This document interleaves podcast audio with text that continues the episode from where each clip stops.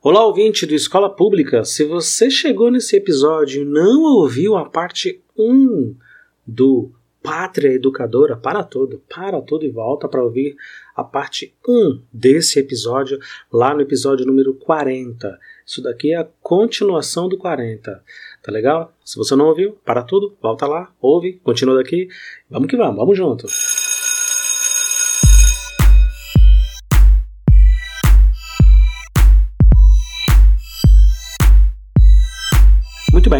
Um outro trailer que tem aqui, entre tantas e tantas outras peças publicitárias no canal do YouTube do Brasil Paralelo, é um trailer que se chama O Fim da Educação à Brasileira, né? um acraseado. É um teaser desse documentário Pátria Educadora que eles estão para lançar.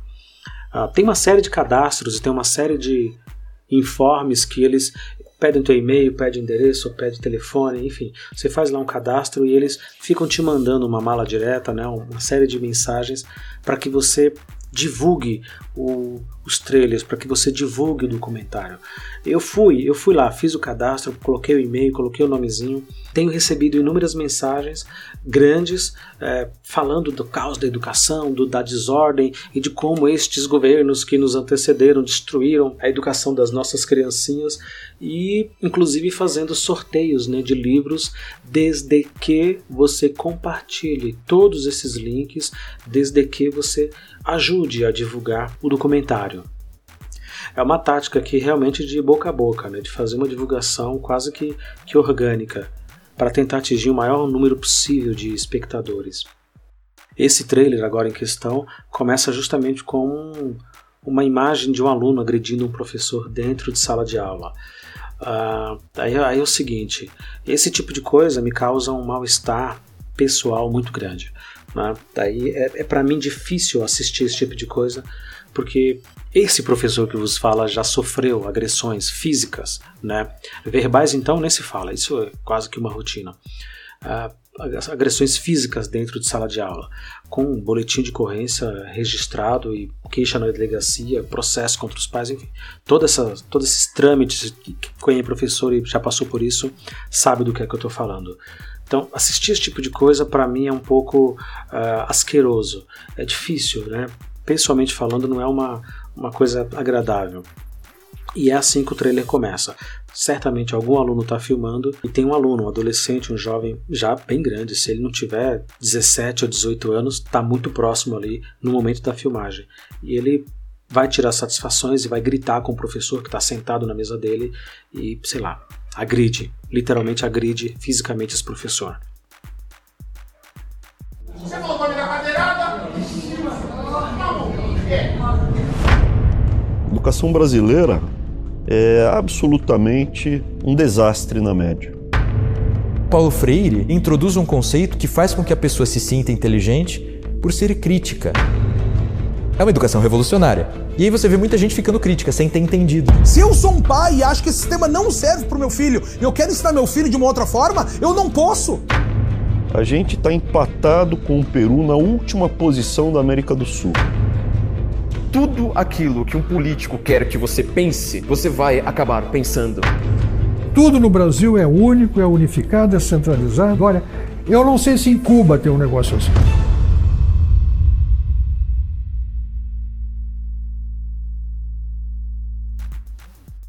É isso aí.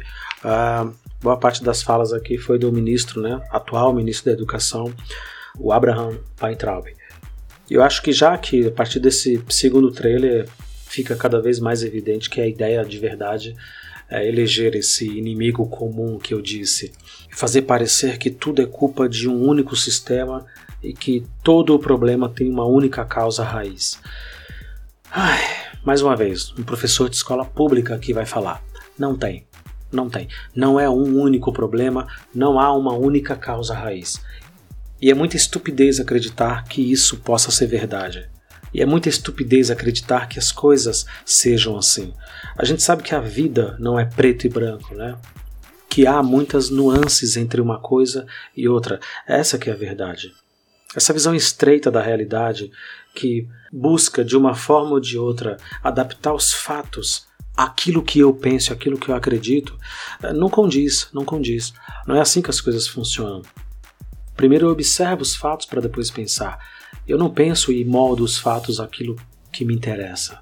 Isso me faz refletir, inclusive, sobre algo que está tá se falando bastante ultimamente, que é a guerra de narrativas. Né? Eu penso que, honestamente, os professores do futuro vão ter muitas dificuldades, especialmente os historiadores, de esclarecer que momento é esse que nós estamos vivendo agora, qual é essa verdade absoluta que todo mundo diz ter, todo mundo diz conhecer e possuir.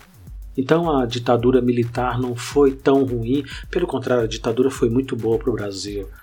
Então a escravidão não existiu, pelo contrário, afinal de contas, os próprios negros escravizaram os africanos durante séculos.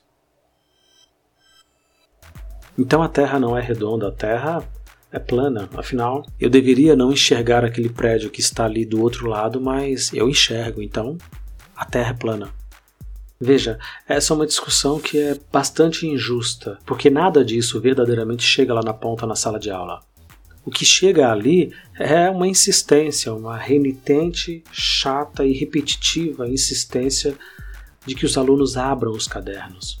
Nós estamos lutando é, contra a preguiça, é contra o desinteresse, contra esse modelo de escola que é extremamente chato, denso, cansativo e que não gera conhecimento. Essa é verdadeiramente a nossa causa, ou uma das muitas causas de atraso. E não discutir aqui o sexo dos anjos, né? Uh, eu vou fazer uma aposta aqui de que parte significativa desse documentário não vai abordar a escola básica, a escola de ensino fundamental e médio. Parte importante desse documentário ele vai abordar principalmente o ensino superior, ele vai levar em questão ainda essa ideia de que professores estão doutrinando, estão esquerdalizando os alunos dentro das faculdades. E é por isso que eles aprendem tão pouco ou são, sei lá, mentalmente incapazes, segundo a visão deles.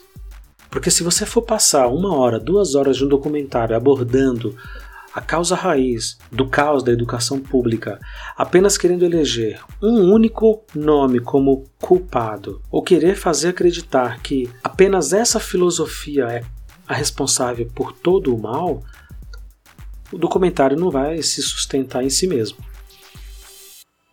Mais uma vez aqui o que me interessa é a intencionalidade e pensar, imaginar, e nesse episódio é o que eu mais estou fazendo aqui, é exercitando a imaginação através desses clipes e trailers e teasers, refletindo qual é realmente a ideia, né? Qual é realmente o tema aqui, porque eu tenho sérias dúvidas que é discutir a escola pública e caminhos, né? soluções e caminhos.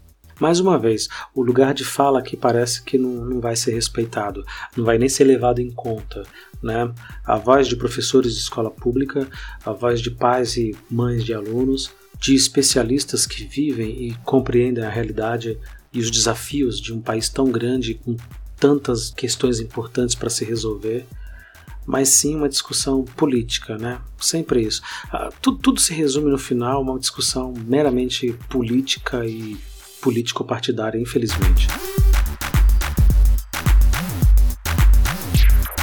O próximo trailer do Pátria Educadora, ele tem o seguinte título: Eu não sei se em Cuba tem uma coisa assim. Mostra lá que o dono da frase é o Percival Pugina ou Pugina, eu não sei se está correta essa pronúncia. Essa fala dele aparece inclusive no trailer anterior que nós acompanhamos agora há pouco. Eu não sei se em Cuba tem uma coisa assim.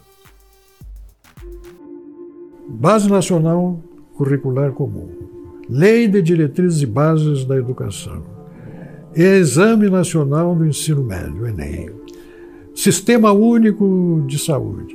Tudo no Brasil é único, é unificado, é centralizado, é federal. Olha, não pode ter nada mais socialista, para usar um termo brando, do que esse tipo de, de, de, modo de organizar as atividades próprias do Estado, ou as atividades que o Estado assume como próprias suas. Porque no momento que tu tem um Enem, você tem uma entidade que está determinando qual é o conteúdo que a escola lá da Uruguaiana, Barra do Chuí, Pernambuco, do Acre, do Amapá, tem que ensinar aos seus alunos, porque é um conteúdo que vai cair no formato como é exigido. Olha, eu não sei se em Cuba tem um negócio assim. É isso aí, interessante. Uh, professor Éder, mais uma vez, citando você. O governo mente falando a verdade. A questão do Enem, ela realmente é um, algo muito, muito profundo que a gente precisava de fato discutir. Não apenas Paulo Freire, mas o Enem e todo o sistema educacional brasileiro. A gente precisa encontrar uma maneira nossa de fazer as coisas, né? Tudo é importado e todos os modelos, tudo absolutamente vem de fora. A gente cria muito pouca coisa nossa, uh, experimentamos muito pouco situações e realidades e possibilidades que nos tragam uma solução verdadeiramente simples para os problemas que nós temos. Uh, exigir, por exemplo, que um menino ou uma menina estude no ensino médio para passar no vestibular, o mesmo, como ele disse, lá no extremo sul do país, já divisa com Uruguai, Paraguai e Argentina, tanto quanto lá em cima, no norte, no Pernambuco, no Nordeste, no, no sabe, no Tocantins, ou aqui, até aqui no interior de São Paulo, imagina, o estado de São Paulo tem mais de 40 milhões de habitantes. Só esse estado já é por si só extremamente diferente e profundamente heterogêneo. Imagina aí então um país com mais de 200 milhões de habitantes. Concordo, concordo e, e acho que Deveríamos pensar profundamente nisso, mas pensar com o olhar da educação. Né? Uh, esse pensamento político, como eu disse anteriormente, e político partidário, isso me incomoda e me preocupa bastante, porque a gente sabe que não existe honestidade política, né?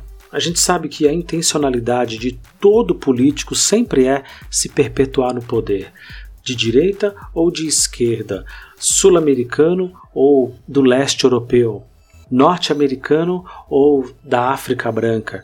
O interesse de todo político é sempre se manter no poder e garantir com que ele se perpetue lá. Daí esperar que haja uma discussão honesta e pura, né, pelo menos no sentido da intenção que seria a melhoria da educação, é demais. É demais, não dá para esperar. Então a verdade é que, de que é preciso rediscutir esse exame, é preciso aprofundar, é preciso repensar cada um desses muitos modelos que existem e que já existiram ao longo de décadas. Essa verdade não pode ser usada como ah, pano de fundo para mentira, para dizer que nós fomos alienados e hipnotizados durante sei lá quantos anos por um determinado partido político. Não é assim que as coisas funcionam. Não é esse o verdadeiro problema da escola pública hoje. Mas parece que poucas pessoas realmente estão dispostas a ouvir. Eu acredito até que poucas pessoas têm capacidade de ouvir, que dirás de discutir coisa alguma. O próximo trailer agora é, tem o um título que diz assim: Ditaduras usam a educação nacional. Flávio Morgenstern. E é isso, são frases de impacto e palavras de ordem para ilustrar né, o que é que vem por aí nesse documentário. Vamos, vamos ouvir rapidinho aqui o trailer. Tem um minuto só. Os planos nacionais de educação que foram aplicados basicamente em toda a Europa. Olha que curioso, nos Estados Unidos, que é uma federação, isso não foi aplicado. Aliás, isso é uma coisa recusada por americanos até hoje. Mas os planos nacionais de educação, eles na verdade foram grandes planos ideológicos de nação. Tudo aquilo que um político quer que você pense, você vai acabar pensando por causa do Ministério da Educação. Tudo aquilo que um político enxerga como algo que a massa precise seguir obedecer, a massa vai seguir e obedecer, porque ela troca sua autoridade, sua autoridade ultrapassada, reacionária, como por exemplo a sua família, a sua religião, assim por diante, entrega de mão beijada a um professor.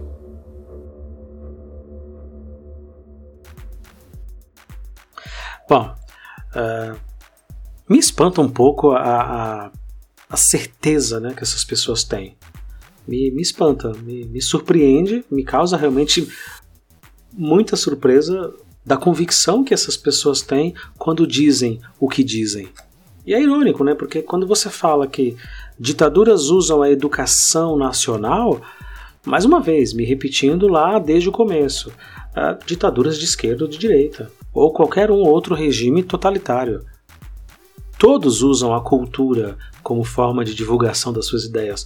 Todos usam a educação para manipular. Então, assim, professor Éder, você de novo. Uma verdade corrente que serve para tantas outras mentiras. No caso, a verdade aqui é: a educação serve como meio, como ponte para que governos sejam ditatoriais. A mentira seria: esse é o problema da educação. não é, não é. Talvez seja, pode ser, mas não é. Pelo menos não exclusivamente, pelo menos não unicamente. E a minha maior estranheza nesse processo todo é que, de fato, pouquíssimas pessoas, acho que raríssimas pessoas, dentro de um contexto de 200 milhões de habitantes, vão se apropriar desse tipo de conteúdo, né?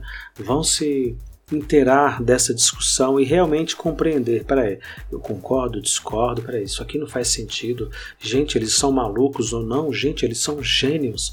Olha, eles descobriram aqui a lâmpada, né? Pouquíssimas pessoas realmente vão participar desse debate e dessa reflexão. Nós aqui na escola pública estamos tentando, estamos fazendo a nossa parte e, nós, e dando a nossa contribuição. Mas no final das contas, essa discussão vai continuar sempre na esfera política, especificamente de um lado tentando combater o outro.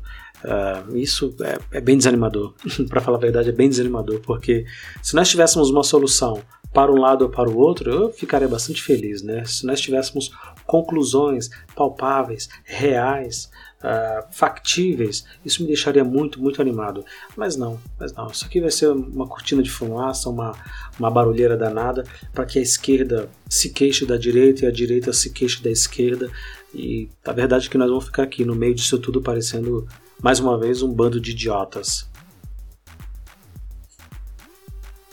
O próximo trailer traz o título que diz o seguinte: uh, os professores de hoje são alunos nota 4.5.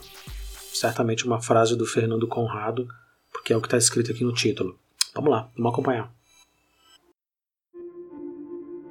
O que me choca também é essa questão, por exemplo, nossos professores, pedagogia, o argumento é 453 para entrar na Universidade Federal do Rio Grande do Sul. Ou seja, a última pessoa que entrou no curso de, de pedagogia era o aluno nota 4,5. Esse vai ser o futuro professor?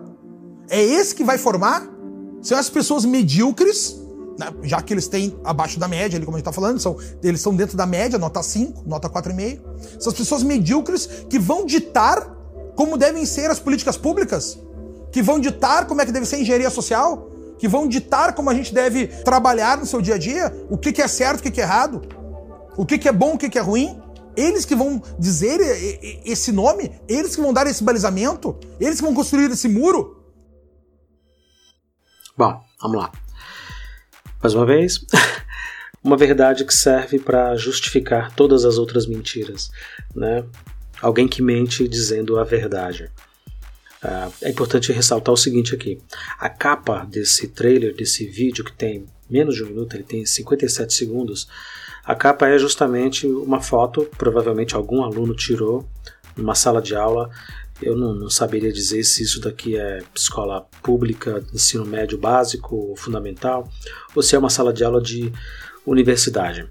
De qualquer forma, é uma foto tirada dentro de uma sala de aula, certamente, com alguém em pé. A gente imagina que é uma professora usando uma camisa escrita Lula livre. Então você já faz toda uma associação antes mesmo de assistir o vídeo e já percebe qual que é no caso aqui a intencionalidade, né? De fazer parecer que os professores que têm nota 4,5, né, aqueles que conseguem bolsas nas universidades federais para os cursos de pedagogia, como diz o Fernando Conrado, são os mesmos estudantes que usam camisas escrito Lula livre. Bom, é o seguinte, eu não gostaria de ser operado ou de ser atendido por um médico que foi reprovado no CRM, por exemplo. Eu não gostaria de ser atendido por um advogado que não tem OAB, né? aliás, nem pode. E eu concordo também que você ter um professor que tem nota abaixo de 5 não é o adequado, não é o melhor dos mundos. Agora, por que é que isso acontece? Honestamente, eu não sei. Quais são as soluções possíveis para a gente reverter isso e mudar isso? Também não sei. Na prática, é isso que a gente espera que os governos façam, né? Eles são eleitos para isso. São eleitos e muito bem pagos, aliás. Estes é que devem criar políticas públicas, políticas nacionais educacionais que sejam mais justas, que sejam mais coerentes e racionais, sabe? Se alguém tira uma nota 450, é, sei lá, podendo tirar entre 0 e 1000, é de fato de se pensar que essa pessoa não está bem preparada, ou pelo menos não está à altura de fazer um curso universitário e de se formar lá dentro. Mas aí eu volto, como sempre, ao começo de tudo. É essa a causa raiz de todos os males? É essa a nossa demanda? São esses os nossos problemas? Não saberia dizer. Não necessariamente. E aqui eu dou um depoimento mais do que pessoal. Uh, na universidade, quando a gente ia fazer as provas e, enfim, entregar os trabalhos, a média 7, já me incomodava bastante, por exemplo, quando uh, ficávamos de exame e no exame não era mais necessário atingir aquele 7 você poderia atingir 5.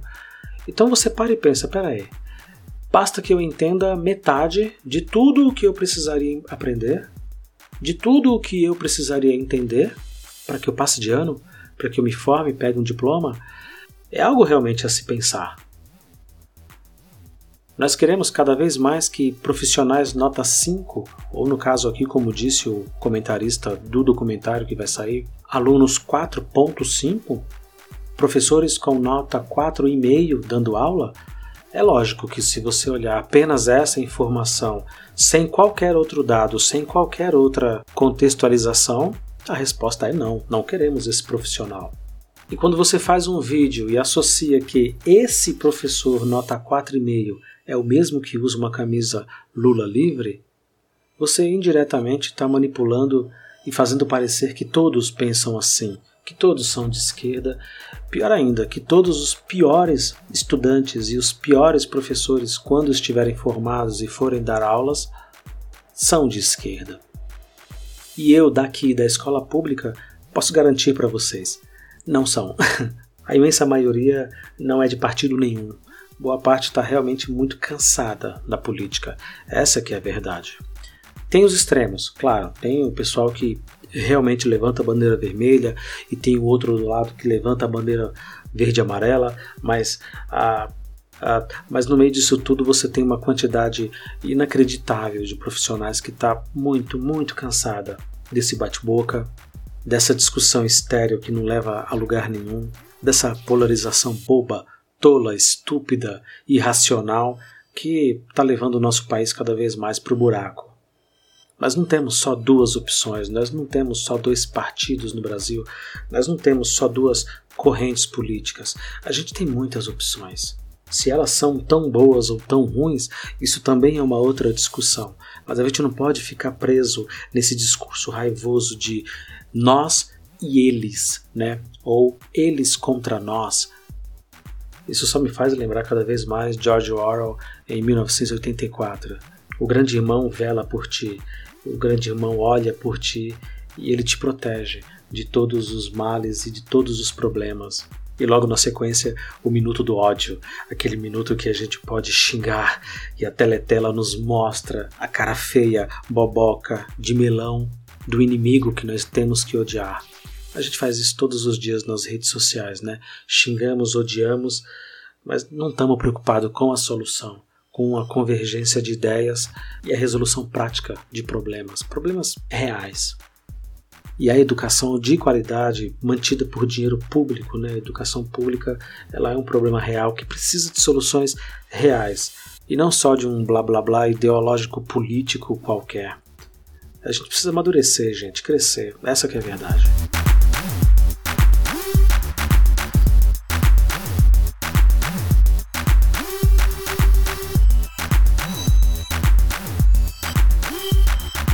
Próximo vídeo tem o seguinte título: O legado de Paulo Freire, dois pontos, aprovação automática.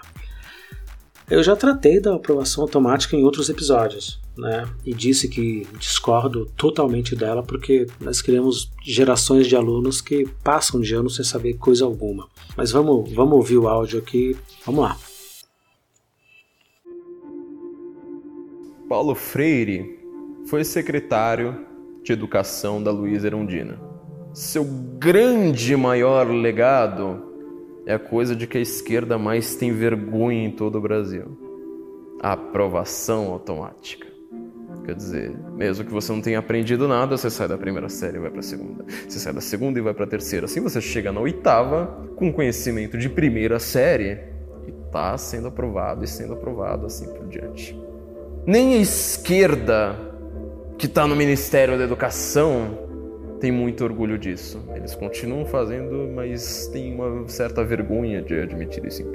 Isso foi como secretário de Educação da Prefeitura de São Paulo.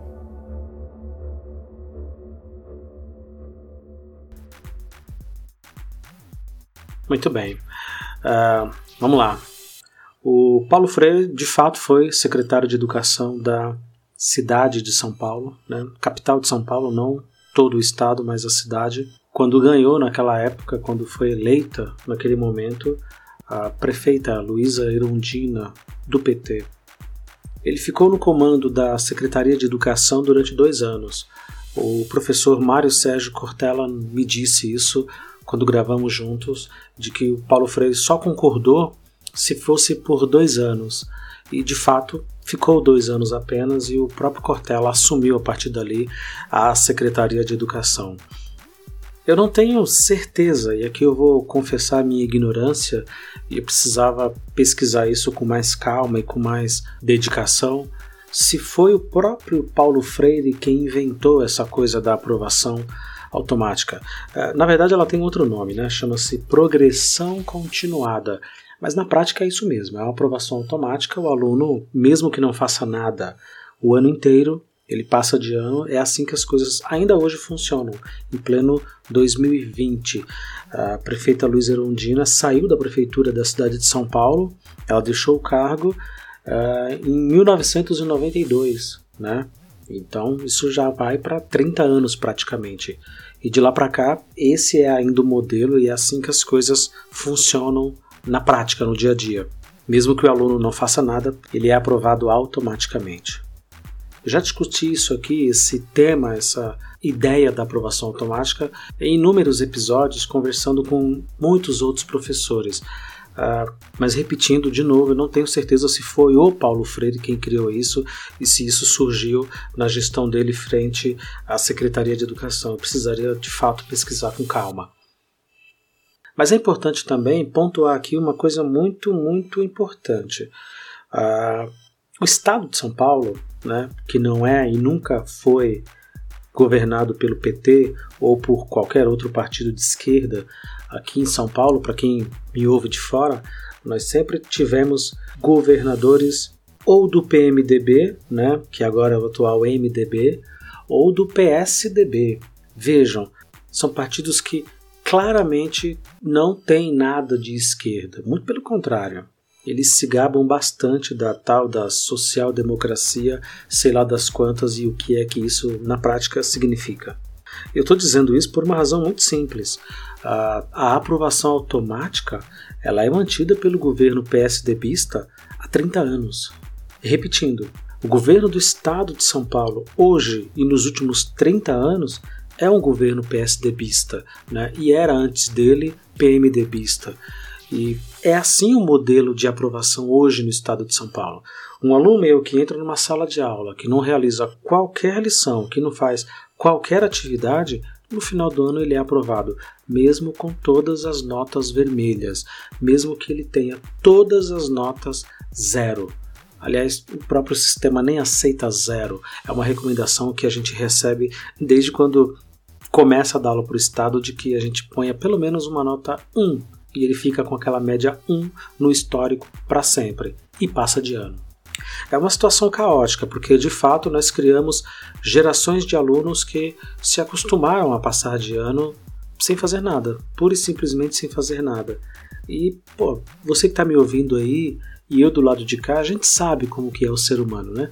A gente sabe como que a raça humana percebe, ela saca direto quais são as facilidades e aonde eu posso me acomodar e me ajeitar. Então, se eu produzo muito pouco ou realizo praticamente nada ao longo do ano na escola, não faço prova, não entrego trabalho, não faço as lições, me comporto mal, tenho uma, uma atitude extremamente ofensiva com relação à escola, aos professores e os meus colegas, e mesmo assim eu passo de ano, quer dizer que aquilo não trouxe nenhuma consequência. Né? A gente não está dizendo aqui que nós não tentamos, nós não insistimos para que esse aluno faça, que ele realize, que ele tente, que ele se dê pelo menos a chance de aprender e estudar. Mas é muito difícil, é muito, muito, na prática é muito difícil, para não dizer impossível, convencer alguém a estudar quando ele já percebeu que não precisa estudar para passar. Ele vai passar. A ideia da progressão continuada, e eu entendo muito bem que me parece uma ideia razoável, é de não reprovar esse aluno ano após ano, mas sim reprová-lo através de um ciclo, ou avaliá-lo, melhor dizendo, através de um ciclo. Antigamente os alunos ficavam com medo, chegava lá o final do ano e eles ficavam tensos se eles iam ou não repetir. Hoje isso não, não existe mais. O aluno só pode ser reprovado ou no sexto ano ou no nono. Né? Nas demais séries ele vai passando, faça ou não, realize ou não. Mas tem o ensino médio também. No ensino médio o aluno pode ser reprovado, é, independente do que for, por nota, por falta. Se ele não fizer, ele fica lá e faz aquela série de novo. A aprovação automática ou a progressão continuada, chame como quiser, ela funciona só no ensino fundamental, antiga primeira oitava série e atual primeiro nono ano. É uma lástima, é uma, é uma desgraça total que só esculacha e esculhamba completamente o nosso trabalho. A gente fica ali dia após dia em sala de aula e realmente os alunos produzem muito pouco, né? alguns poucos que realizam, que querem, que ainda se importam com a escola, com os estudos, e todos eles, quase que sem exceção, têm uma família por trás e tem uma base e um suporte de um pai e de uma mãe que acompanha ali quase que diariamente os estudos, não é por acaso, né? Esses alunos eles são considerados os otários da sala, né? Os bobos, os nerds, os puxa-saco dos professores. Uh, mas sim, a aprovação automática é um balde de lama no nosso trabalho dia após dia. Agora, não tenho tanta certeza se isso é uma ideia petista, se é uma ideia é, do Paulo Freire, se é uma ideia da esquerda, como o rapaz aqui, o Flávio Morgenstern, diz que a esquerda morre de vergonha disso, de que ela fez e não, e não defende mais essas ideias. Bom, o PSDB não é de esquerda, né? E o governo de São Paulo e a Secretaria de Educação do Estado de São Paulo segue e mantém essa questão da aprovação automática até hoje, pelo menos até o momento da gravação desse episódio, aqui no ano de 2020 que ela parece uma ideia interessante? Sim, parece. Não reprovar esse aluno num ano, mas avaliá-lo ao longo de um ciclo me parece um pouco mais justo, um pouco mais óbvio do que esperar que todo mundo passe de ano e todo mundo aprenda as mesmas coisas igualmente, na mesma idade, no mesmo momento, na mesma série. Qualquer professor minimamente honesto vai confirmar que Muitos alunos levam um pouco mais de tempo para aprender e às vezes um ano não é o bastante para compreender e condensar tantos conteúdos. Daí a ideia do ciclo, né? De você avaliá-lo ao longo de 3, 4 anos e não apenas um ano. Agora, se isso funciona na prática, a resposta é não. Qual o modelo ideal e o que é que a gente deveria fazer? Sinceramente, não sei. Eu penso que algo entre o modelo atual de aprovação automática e o que se usava antigamente de se reprovar todos os anos seria o mais adequado. Alguma coisa que trouxesse um pouco dos dois, porque a reprovação em massa ela só gera abandono e evasão escolar. Né? E todos nós aqui concordamos que uma massa de milhões de alunos fora da escola é pior do que lá dentro aprendendo muito pouco. A gente precisava refinar um pouco essa maneira de avaliar os alunos se não é para reprovar todos os anos, também não levar quatro anos para que possamos avaliá-los e reprová-los ou aprová-los. encontrar aí um meio termo, um meio caminho, um, uma alternativa híbrida entre uma coisa e outra e de maneira prática estabelecer. Se o aluno não realizar absolutamente nada, ele não vai passar de ano. Hipótese nenhuma. Agora, se ele realiza as atividades, faz as provas, se esforça, tenta, mas mesmo assim não alcança aquelas notas que a gente esperaria, eu penso que em casos muito pontuais como esses, é de se esperar que sim, que o aluno possa progredir para a série seguinte e lá na frente ele vai compreender um ou outro detalhe, um ou outro ponto dos estudos que ele não conseguiu compreender agora, nesse momento. Esses jovens eles amadurecem em idades muito diferentes, né? Não necessariamente uma sala cheia de alunos com 15 anos tem a mesma capacidade de estudar e de compreender todos os conteúdos do nono ano, por exemplo, ou do ensino médio, o primeiro ano do ensino médio. É, não, isso não existe, não é assim que funciona. Não é porque todos eles têm a mesma idade que eles têm a mesma capacidade e a mesma habilidade para desenvolver tudo aquilo que a gente propõe na sala de aula. Então, o aluno esforçado que tentou, que se deu uma chance, que elaborou uma série de trabalhos, provas, o que quer que seja, o aluno que fez, ele merece progredir, ele merece ir para frente, mesmo que as suas notas ainda não correspondam àquilo que a gente espera, mas vai corresponder, tenho certeza que sim. O grande problema aqui é criou-se uma quantidade inacreditável de estudantes que sacaram, que perceberam que, mesmo não fazendo absolutamente nada, passam de ano. E isso é totalmente condenável e desprezível, seja de esquerda, mais uma vez, ou de direita. Se num estado com 40 milhões de habitantes, governado pelo PSDB há 30 anos, que não é um partido de esquerda, repito, adota a aprovação automática, a progressão continuada, se isso não serve de exemplo para desmontar o argumento de que a ideia desse fracasso de educação é petista ou é de esquerda, então eu não sei qual argumento mais a gente pode usar. O que eu posso dizer é que esse sim é um problema da educação pública hoje. Dentre todos os trailers e vídeos que eu estou comentando aqui, eu acho que esse sim é um dos pontos centrais ali que a gente precisava repensar, reavaliar, evoluir, progredir e encontrar maneiras e formas de trabalhar para que os alunos entendam que eles estão sendo avaliados, que eles estão sendo